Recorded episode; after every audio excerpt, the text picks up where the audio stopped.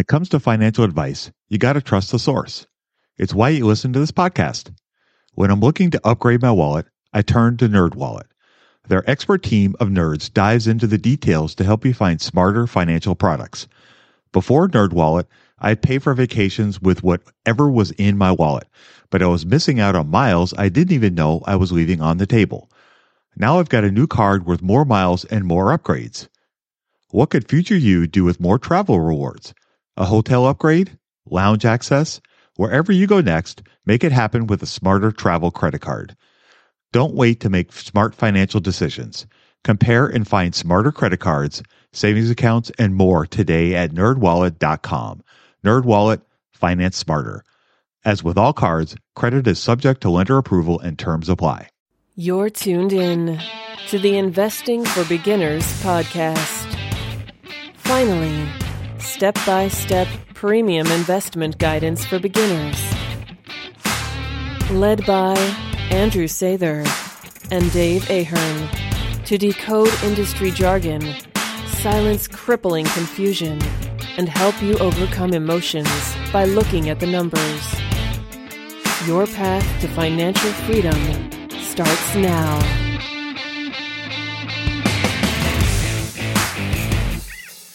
All right, folks. Well, welcome to Investing for Beginners podcast. This is episode 104. Tonight, Andrew and I are going to talk about intrinsic value, Warren Buffett style. So I recently wrote a post. I had this idea and I ran it by Andrew to see what his thoughts were. So I kind of, and he liked it. So I kind of fleshed it out and posted a blog post on his website. Uh, it'll probably be up sometime next week. And Andrew and I thought we could talk a little bit about it and I could kind of go through my idea and my thesis and then Andrew could try to pick it apart, uh, a la Charlie Munger style. So, um, can I say I hi first? I, yeah, of course. I just wanted to, um, I'm excited for this first off. Um, B, I think it's very important we talk about this and we haven't really, I don't think we've really talked about DCF at all.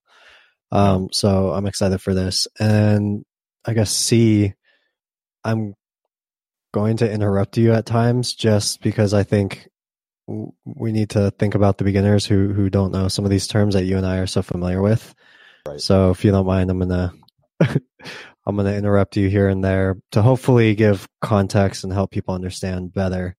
Because I think if if there could be a podcast episode that like makes DCF easy, I know for me, I tried to learn DCF many times, and Vitali's book, um, we had Vitali on several episodes ago his book, something about it just made it so simple that it mm. all made sense to me. So maybe this episode can be that way for some other people. Plus, it's it's just a fascinating idea and topic. So I'm just really really excited. Thanks. Yeah, I, I, agree. And yes, of course, you can interrupt me at any time. Uh, and it is, you know, it is something that can be very daunting. And hopefully, I can set, shed a little light on kind of how this works and and make it a little bit easier for everybody. So, uh, we're talking about intrinsic value. So, intrinsic value is obviously a very important concept that we need to embrace if we're going to try to find the value of a company before we're interested in buying it. And as Andrew and I always like to say in our little tagline, invest with a margin of safety, emphasis on the safety. Well, this is one of the ways that I go about trying to find a company's value and determining whether I could have to build in a margin of safety or if it's already there for me.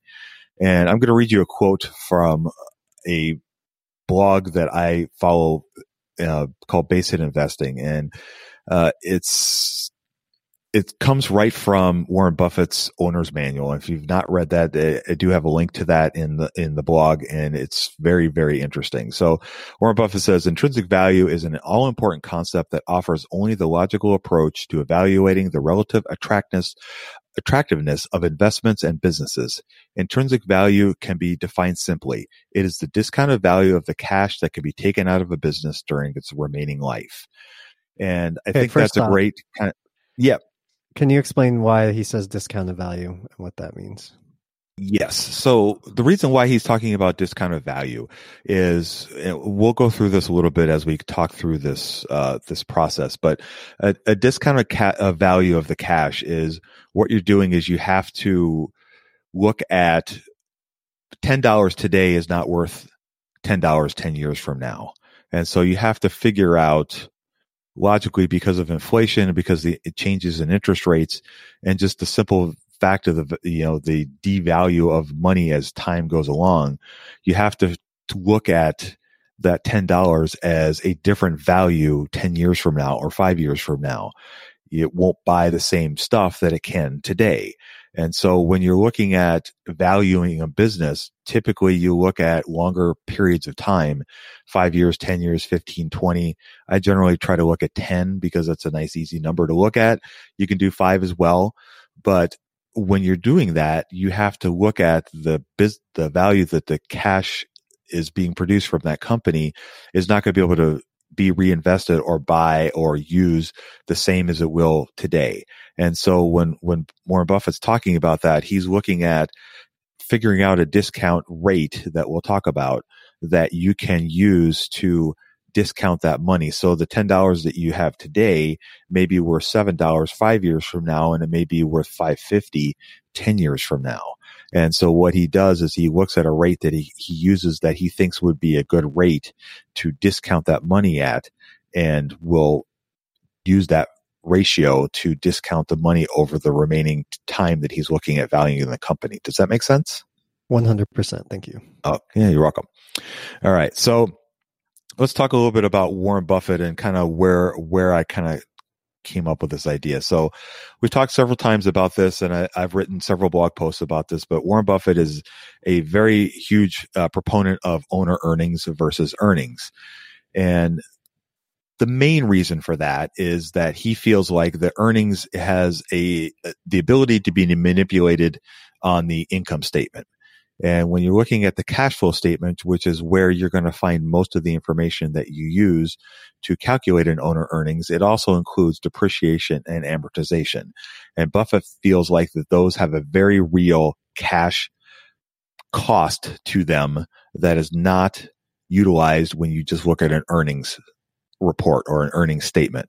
And so for him, he has to look at the cost of the capital of the, of the company, and he also has to look at depreciation or amortization of the company and how those will affect the money that he, as an owner of that business, will receive. Because there there are very real costs associated to that, whether it's money that's paid up front for the depreciation or whether it's you know itemized, uh, not itemized, I guess discounted over the years, whether it's a 10, 10 year amortization table or however they do that. And so there are real money costs to that. And that has an effect of how much money you get into your quote unquote checking account.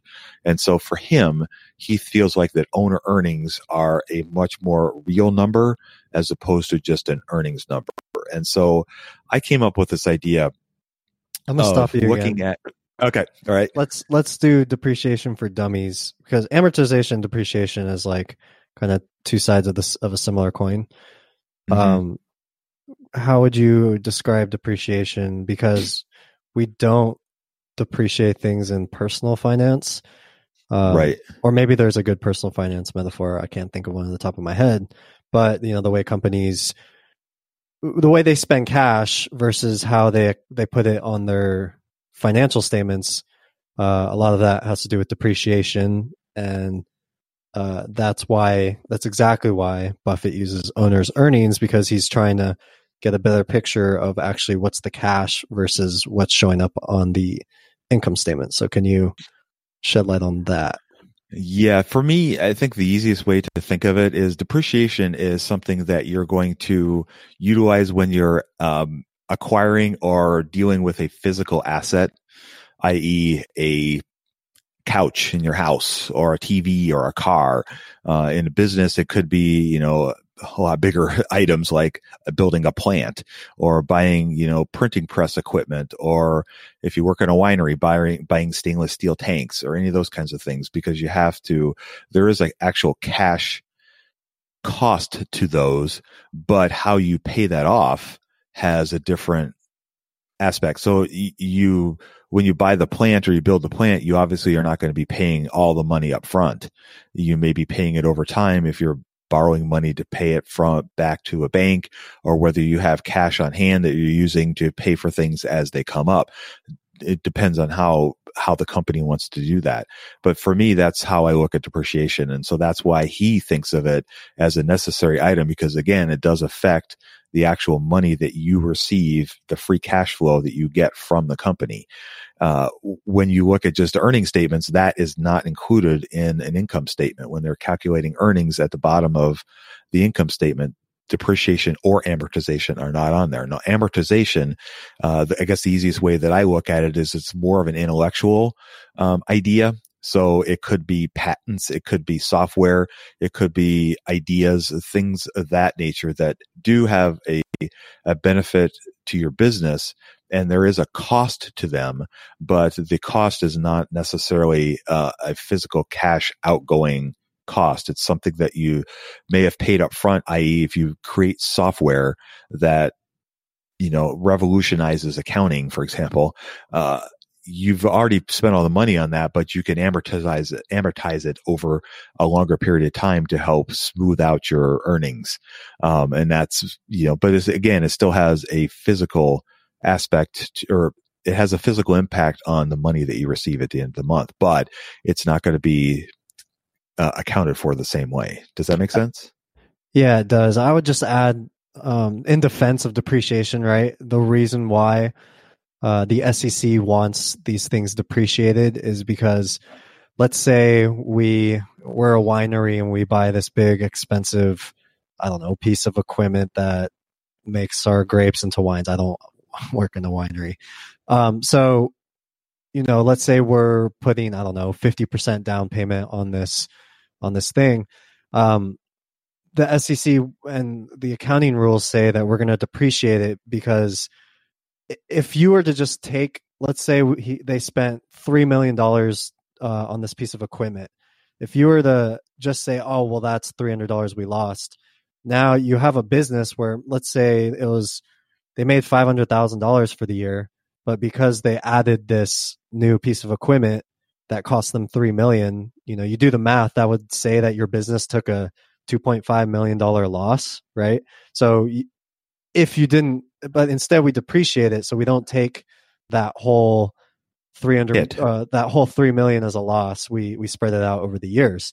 So when you look at the profit and loss um it gives a better picture for how the business is actually profitable. Uh it's not all like just for the business to uh, obviously the government benefits because then they can tax you right? Um, right on, yeah. on profits. But that's why depreciation is there now the reason why uh, warren buffett wants to add it back in uh, for all the reasons that dave said plus it's you know the way he sees it is well this is still you know if he's looking over a long period of time then it doesn't matter if we're talking about you took the money out, you you paid three million down payment on this piece of equipment. Doesn't matter if you did it in year one or in year six. Doesn't matter if we count that over six years or over one year. That's still cash that had to come out of the business.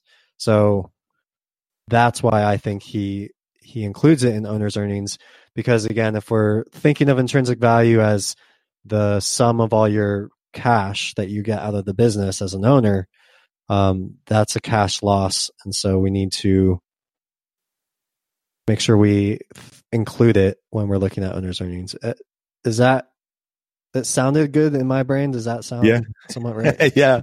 Okay. No, it does. It definitely does. No, that's a that's a very good point. No, I, I, like that. You expanded on that very well. All right. So let's talk. So there there are three main categories, I guess, that we're going to talk a little bit about as we talk about discounted cash flows and using owner earnings with this. So the next one is going to be discount rates. So when we're when we're calculating discounted cash flows, uh, the three main items that we're going to need are going to be earnings, whether it's whether you use regular earnings or whether you use owner earnings, a discount rate, and a terminal rate and we'll get to the terminal rate here in just a moment. So the discounted, the discount rate is the rate that we're going to use to discount the owner earnings that we've calculated over a long period of time. And like we talked about at the beginning, the reason why we do this is because the $10 you make today is not going to be worth the same as you will do in the future.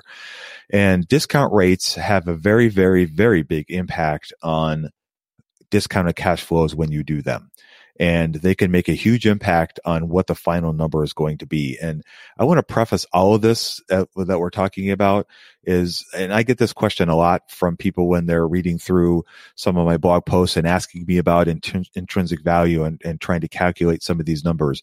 We always have to remember that these are all estimates. We are never, ever going to have an exact perfect number. It is impossible to come up with that. Uh, Mohnish Pabrai put it the best, I think. And when he said he's always looking for a range and we have to use our intellect and our judgment to decide whether that range is going to be appropriate or not.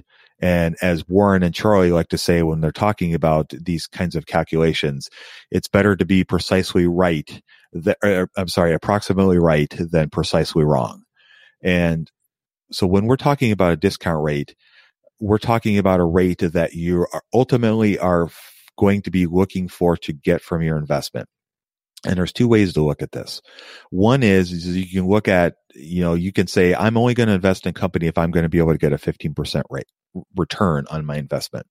And so if that's what you're always going to look for, then that would be the number that you would plug into this kind of formula, a discounted cash flow formula. The other way to look at it is, and this is the way the Buffett looks at it, is he's looking at it from a, a from a viewpoint of he's going to look at a discount rate as a way of this is the minimum that he would accept to invest in this company.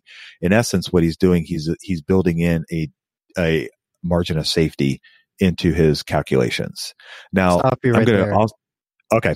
Um, so obviously it's it's a it's a complex formula. Um, to give Mhm. us like a very cliff notes on discount rate, which I think would help us understand. So a higher discount rate means a lower intrinsic value calculation at the end, or a lower discount rate means a higher dis, um, intrinsic value. a lower discount rate is going to generally it's going to run to a lower number Okay. because it's it's going to just it's it's going to naturally force the calculations down. A higher a higher discount rate could lead to a higher number. Um, it it depends you know it, it it really depends on the terminal rate the discount rate and the the growth rate of the company.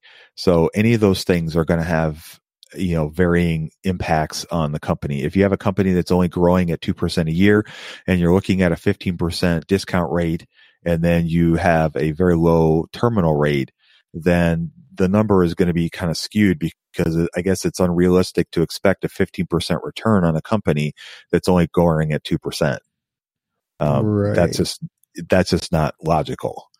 Um, So- because when it comes to financial advice, you got to trust the source. It's why you listen to this podcast. When I'm looking to upgrade my wallet, I turn to NerdWallet.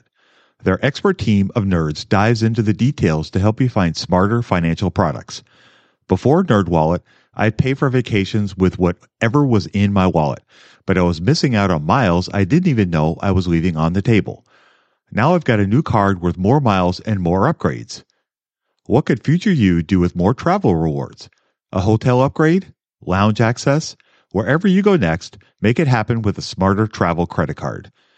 Don't wait to make smart financial decisions. Compare and find smarter credit cards, savings accounts, and more today at nerdwallet.com. Nerdwallet, finance smarter.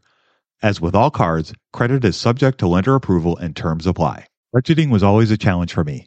I struggled to find the best way to keep track of all of my money, not to mention all the time tracking down receipts, cataloging expenses, and trying to figure out what went wrong with my air quote system until Monarch Money. Monarch Money allowed me to easily see what is going on with my finances, helping me get a better handle on my spending, budgets, and more. It's my go to app every day, more so than my bank, because I can quickly see where I am with my budgets and spending, allowing me to invest more and spend time on the things that I want to do. It's my GPS for money. Monarch is the top rated all in one personal finance app. It gives you a comprehensive view of all of your accounts, investments, transactions, and more. Create custom budgets, set goals, and collaborate with your partner. And now get an extended 30-day free trial when you go to monarchmoney.com slash beginners. Unlike other personal finance apps, Monarch's simple, intuitive design makes it so easy to set up, customize, and use. Monarch has built in features to collaborate with your partner, family, or financial advisor. Invite them to your account at no extra cost, and they'll get their own login info and a joint view of all of your finances. Monarch is the most customizable budgeting app. Change the layout of your dashboard, toggle between light and dark mode, create custom budgets and notifications, set up automatic rules for transactions and notifications, and more.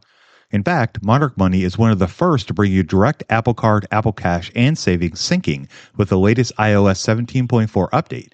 Now you can sync your wallet directly for seamless budgeting. After trying out Monarch for myself, I understand why it's a top rated personal finance app. And right now, get an extended 30 day free trial when you go to monarchmoney.com slash beginners. That's M O N A R C H M O N E Y dot com slash beginners for your extended 30 day free trial.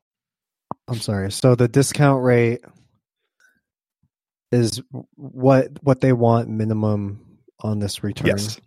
Yes. Now most yes, that's exactly right. So most people when they calculate a discounted cash flow, they use beta, they use uh, CAPM, uh, they use all these con- ugh, complicated formulas to try to calculate the discount rate, and they'll use it basing it on earnings and tax rates and they'll also use debt and long-term debt, short-term debt, cash on hand, lots and lots of numbers. But Buffett is, you know, the thing that I really like about him is he believes in simplicity. And so by using the 30 year bond rate, the interest rate of that, which generally tends to be closer to the growth rate of the economy, he's going to get a much easier number to calculate. And it's also going to be a far more conservative number to calculate because if you have a company that's growing, uh, the example that I use in here is Hormel. So the company has been growing over, uh, according to the owner earnings, it's been growing at a little over 10% a year. Uh, and so when you take a lower discount rate and combine that with a higher growth rate, you're going to naturally get a more conservative number. But if you have a higher discount rate, then and the growth rate is higher, then you're going to have a higher number. Um, and that to me doesn't build in necessarily a margin of safety. Does that make sense? Uh, no. So I guess I'm not putting two and two together. So I, okay. I know the discount rate, basically the reasoning behind it and the reason he uses the 30 year bond uh, government rate is because that's that's essentially what they're what he's thinking of as a risk free rate, right? So it's like yes, yep, yep, it's exactly. like well, if I were to just take this money instead put it in a long term bond, then you know that that's free. So why would I risk all this money on a stock if it's not going to make me at least that much? Exactly. No, that's a, but, that's you said that much better than I did. Okay, but I still don't understand why that would make the intrinsic value higher because then it's like, well, if I want, let's just say I'm going to be super optimistic. I want this company that has 20% discount rate. Then all of a sudden, when I'm looking at Hormel, for example, because I want mm-hmm. 20%, right? Why, why, why does that why is Hormel more valuable now because I want 20%? Shouldn't it be the other way around? No, I, uh, uh, I, didn't. I didn't say that correctly. It it has a okay. it has a the the growth rate has a, a, a, larger bearing on that. The interest the discount rate is really what you just said. It's more it it is exactly the minimum that you would expect to invest your money at and get at get. So oh, if so the, the yeah Go so ahead. it it I, I was not saying that correctly. So yeah, you said it much better. So the interest rate the I'm sorry the discount rate is going to indicate this is the risk free rate that I am willing to plot my hundred dollars on and invest in. And if I can get 3% on a bond rate, why would I invest in this company if I can at least get 3% from this company? And then uh, that, now, that, sorry, I'm, I'm going to try to connect it now. So now I know you're getting to this part, but um, we're projecting the growth rate, which would be the second part of this. So when you c- compare like the gr- the growth rate that you expect versus the discount rate, which is the risk free rate, mm-hmm. then you're yep. basically getting like whatever's above that, right? Uh, yes. So it's it's like taking the difference, and so it's like, well, I expect because of what I can see with what's going on with the company, uh, I think it's going to grow at ten percent, um, and the discount rate is like the the risk free rate that I would have gotten if I if I didn't take any risks. So that combination Yes. is is the difference, and that's that's why, um, that's why the intrinsic value goes higher because you Yes. have this idea that this is how much kind of uh, of an advantage over it's like uh, above average growth that I'm expecting from the company. Hey, you. What's the best way to get started in the market? Download Andrew's free ebook at stockmarketpdf.com. You won't regret it. Yes. Yeah, you're looking, you know, so you're looking at the, I guess in Hormel's case, you're looking at the difference of around 7% of, you know, because the, the margin of safety or I guess the, the risk free rate is 3% and the growth rate is 10%. So you're looking at a kind of a 7% difference. Uh, and every company is going to be completely different. You know, if you look at Facebook or you look at, uh, you know, anybody else, it's going to be completely different. And that's why, um, you always have to use the risk free rate as your lowest rate that you're willing to bet your money on as, you know, if I can't make more than this, why am I investing in this? Right. And so I guess I think the next logical thing is how did you come up with 10% for Hormel? Uh, for Tor- for for Hormel, I came up with uh, the ten percent based on. I looked at every year of. I compared every year of owner earnings and averaged those out over ten years, and it came to, came to ten point eight percent. So if I looked at the growth rate from 2009 to 2010 and 2010 to 2011 and you just kind of looked at every year and then averaged those out it came out to a little over 10% for the year for those 10 years for the last 10 years. And so i'm projecting i'm i'm based on the the 10 year past 10 years i'm projecting that they'll continue to grow at a 10% rate over the next 10 years. But again that's just an estimate.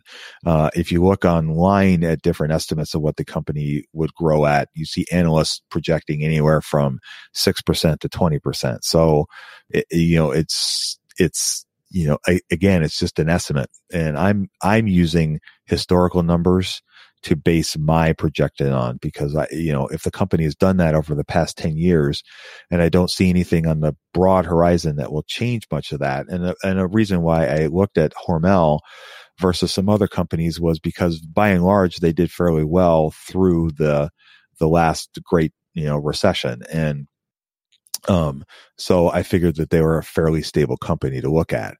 Whereas if I looked at a financial company like Wells Fargo or something like that, it would would have been much more um, volatile during that period. Um, and so that would be logically for me, it would be harder for me to project that into the future. Does that make sense? Yeah, and I agree with the 10%. I think that's a reasonable projection. Just I guess to come full circle and then we move on to terminal value. Obviously the higher that this project I think it should be stated because I've done DCFs um and you know you, you just start sometimes you plug in numbers and you don't really understand what's going on but what i've learned from doing some dcfs is what you project like you said analysts can project anywhere from like 6 to 20% growth that they expect. That's going to have a huge impact on that final intrinsic value number you're going to get. And because that's tied with the discount rate what you pick for the discount rate or your risk free rate is also going to have a huge impact on that final number. So it's important to be careful with those and be very conservative. Mm-hmm. So I guess Mohnish Pabrai, he's he wants at least fifteen percent discount rate because he uh, he wants no, I'm sorry, he wants a fifteen percent growth rate. I, oh, he wants a fifteen percent growth rate. Yeah. Okay. Yep. So yeah, that's that's pretty conservative, I would say, right? So if a company's yeah. not even growing, if he doesn't think it'll grow more than fifteen percent a year, he'd rather just take a risk-free government bond. Essentially, is what yep. he's saying. Yeah, and then Buffett, exactly what he's saying. Buffett, you're saying uses um, a conservative discount rate, but he he has he doesn't really talk about much how he comes up with the growth rate. Is that he doesn't? No, no, he yeah. doesn't talk about that at all. And, and some of the, you know, so when I'm plugging some of these numbers and some of his thoughts into this, he has never ever said, uh, to my knowledge, in any of his speeches, any of his annual meetings, any of his letters to the shareholders, he has never come out and said that this is the way that he calculates a discounted cash flow. This is just something that came to me uh, in a dream, if you will.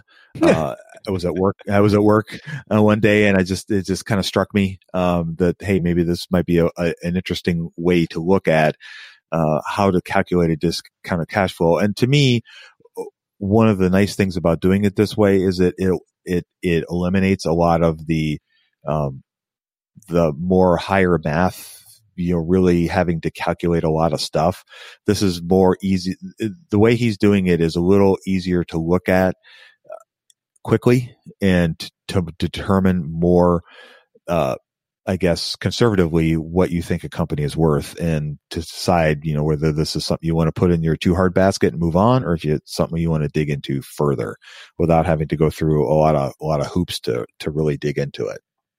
I remember last summer oh, I read The Warren Buffett Way by Robert Hagstrom and mm-hmm. I remember just like you said like he he never says exactly how he calculated the formula. He doesn't even say which formula he uses, but he kind of gives the framework and based on the framework and you kind of putting pieces together on what he says, he does use some sort of DCF. He does use owner earnings and he is conservative with his discount rate, which which will make his final intrinsic value values lower, but that's because he wants to be safe rather than sorry. Right. Yeah, exactly. And the the last I guess, uh, variable that he talks about is terminal as the terminal value or the terminal rate. So the the terminal rate is pretty simple. He's going to use the uh, the growth rate of the of the GDP of the United States, and that's what he's always felt like is probably the, the easiest way to do this. Now, what uh, what is a terminal rate? Uh, the terminal rate is the number that we're going to use to discount our total value of the cash flows that we have estimated over the last over the next 10 years. So when we're this is all laid out in a blog post so when you're when you're reading through this this is good this will all start to make some sense but as we're talking about this when you when you do a discounted cash flow you take the owner earnings and you look at a growth rate for those and you project those over a 10 year period and then once you do that, you discount those by the discount rate that we're looking at. And because we're discounting, the reason why we're discounting those is because we're, again, looking at the $10 today is going to be different than 10 years, 10 years from now. And so we're discounting those at what we think is an appropriate rate. At the end of those 10 years, we have to figure out what that dollar amount is worth. And we have to look at the, that dollar amount as something different than our discount rate because when you're looking at in valuing a company, one of the reasons why we come up with a terminal value and use the terminal rate is the terminal rate helps us determine what the company will be worth in 10 years based on the growth of the economy because it is impossible for a company to grow at 10%, 15%, 10, you know, 19.2%, whatever it may be to infinity. You have it, it, it, they all eventually will have to come back to earth. They'll all come back to, you know, the, the growth rate of the economy because that's where they operate. And that's just the way the economy works. And that's just the way that companies work as they, they go through life cycles. And, uh, Professor Damodaran talks about this all the time is you know they have a growth period they have a you know a maturing period and then they have a declining period and so when we're calculating these numbers we have to kind of think about that now the 10 years may not be the declining period but to try to be more on the conservative side you have to look at a a end value of the, the, the company after those 10 years. And so the the rate that you use to discount that number is going to be the growth rate of the GDP.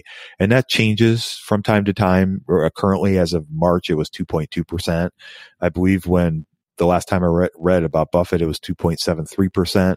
So that would be the number that we would use. And the way that we use this is we take all those discounted cash flows for every single year and you add those all up and that's going to be considered there's a term that's called net present value.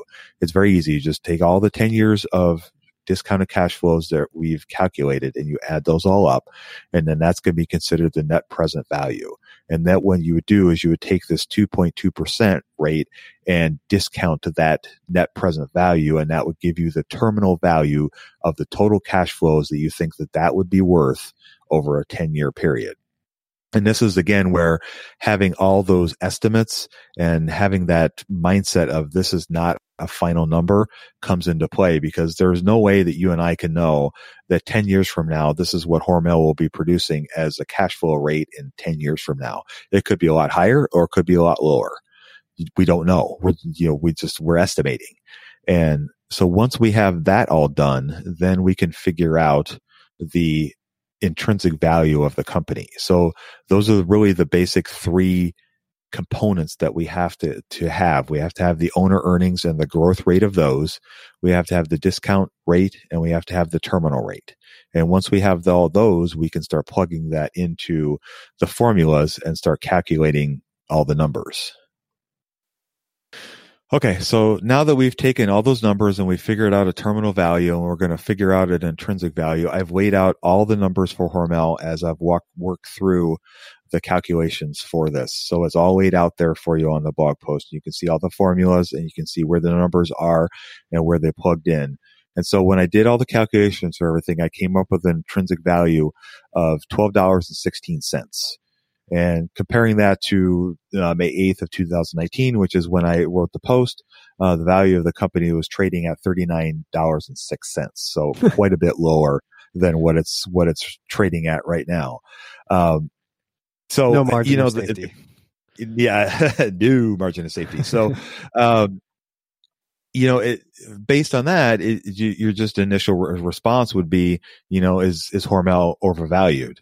Uh, you know, th- that's, that's always the question. And the answer, that's, that's much harder to come by. Uh, and this is kind of where the art of value investing comes into play. And this is why estimates are just estimates. And this is why when you're looking at, you know, calculating an intrinsic value, you have to also use a lot more brain power to, to, to determine whether you've done all these calculations, whether this is the right number or not. And just kind of as a reference, you know, if you look at a discount cash flow based on just free cash flow, the price per share comes up to $27.75. And if you use the earnings based calculation, which is what most people use, it comes up with $31.19. So still under the value of what it's trading at right now. And you know, if you look at the, the PE of, of Hormel right now, it's 22.2, which is not horrible. It's, you know, it's not high, but it's not low. So, you know, you look at some other numbers, the, uh, price to sales is 2.22 and the price to book is 3.66. So those might be a little bit on the high side.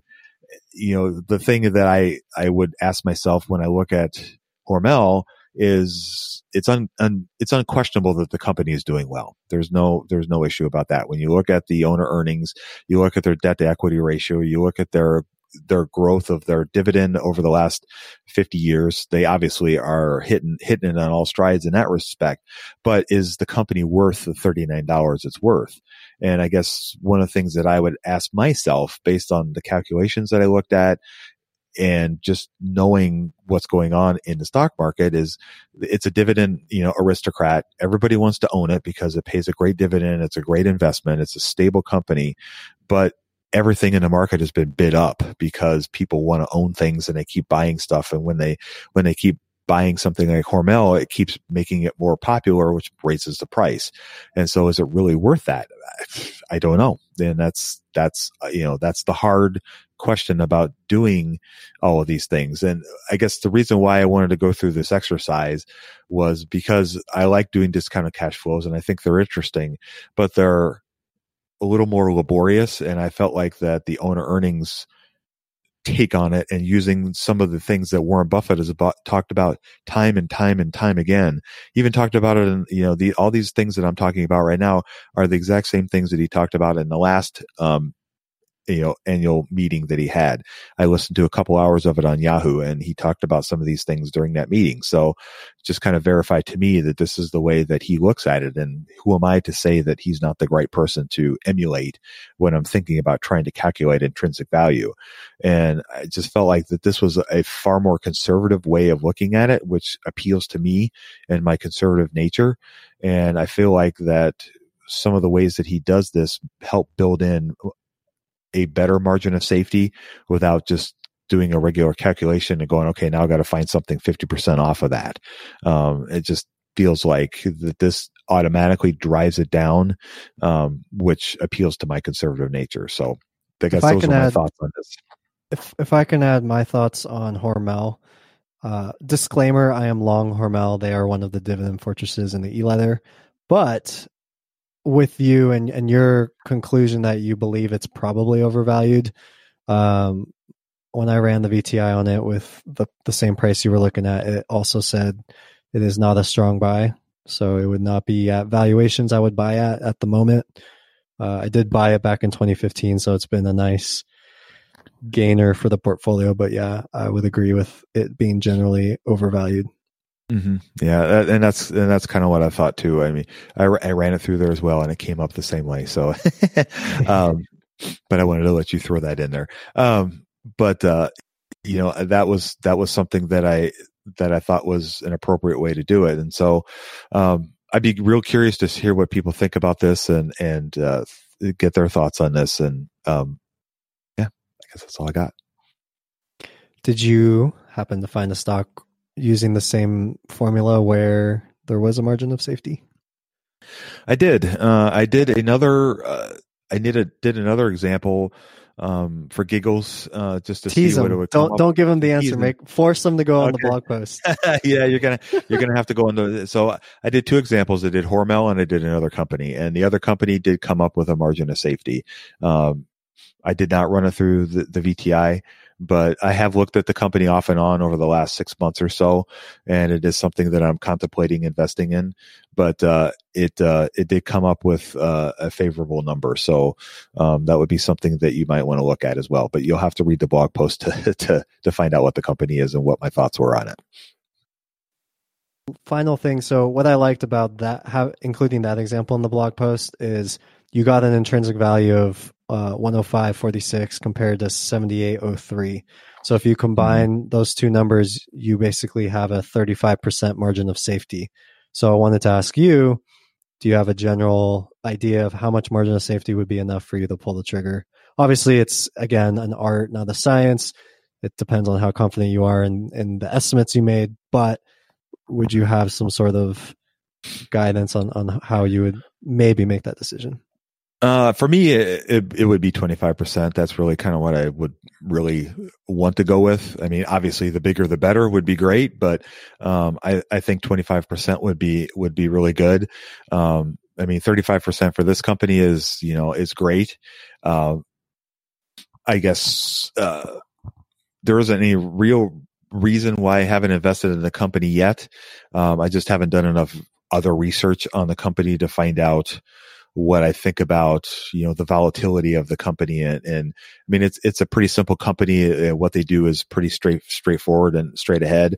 Uh, I just haven't done enough, you know, research on it yet to determine whether this is something that, you know, I would want to invest in. I think it is, but I'm, I'm not done yet.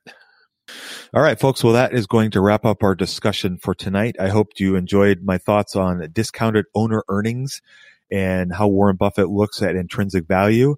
I think you'll find a lot of value in this and hopefully this can help you get a better idea of how to do discounted cash flows. And if you have any questions on this at all, please let Andrew and I know and we'll be happy to reach out to you and help you in any way that we can. So without any further ado, go out there and invest in a margin of safety, emphasis on the safety, and have a great week. We hope you enjoyed this content. Seven Steps to Understanding the Stock Market shows you precisely how to break down the numbers in an engaging and readable way with real life examples. Get access today at stockmarketpdf.com. Until next time, have a prosperous day. The information contained is for general information and educational purposes only. It is not intended for a substitute for legal, commercial, and or financial advice from a licensed professional. Review our full disclaimer at einvestingforbeginners.com.